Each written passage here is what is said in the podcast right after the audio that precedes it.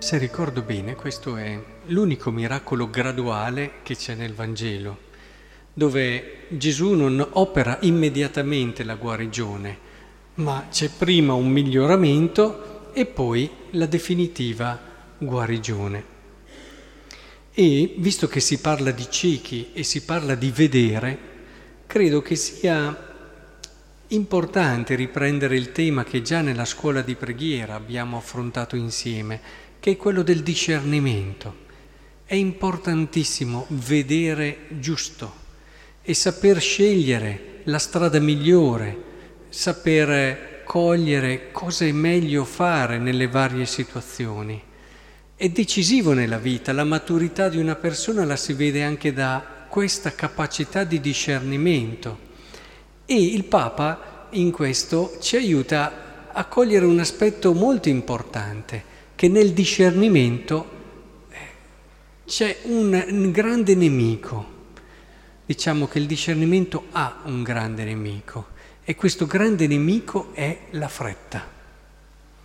Lo si dice che difficilmente si fanno le cose bene se le si fa in fretta, ma anche il discernimento, eh, se viene fatto senza la pazienza, senza la capacità anche di non seguire l'istinto primo che viene è importante, poi occorre il silenzio interiore, la preghiera, la libertà del cuore e tutto il resto, ma oggi, visto che siamo dinanzi ad un miracolo graduale, credo che sia importante che riflettiamo su questo. Il Papa ci dice che lui di solito la prima cosa che gli viene in mente è quella sbagliata. E, e quindi sa che non deve seguire subito quello che, ma ha bisogno di silenzio, di preghiera, di ritornare in se stesso, di rifletterci, di magari farsi passare quella passione che lo sta accecando in quel momento. Penso a tanti educatori che quando il figlio fa una cosa o un ragazzo che stanno educando fa una cosa sbagliata, istintivamente sono portati a una cosa che anche un grande educatore come Don Bosco diceva al 99% è quella sbagliata.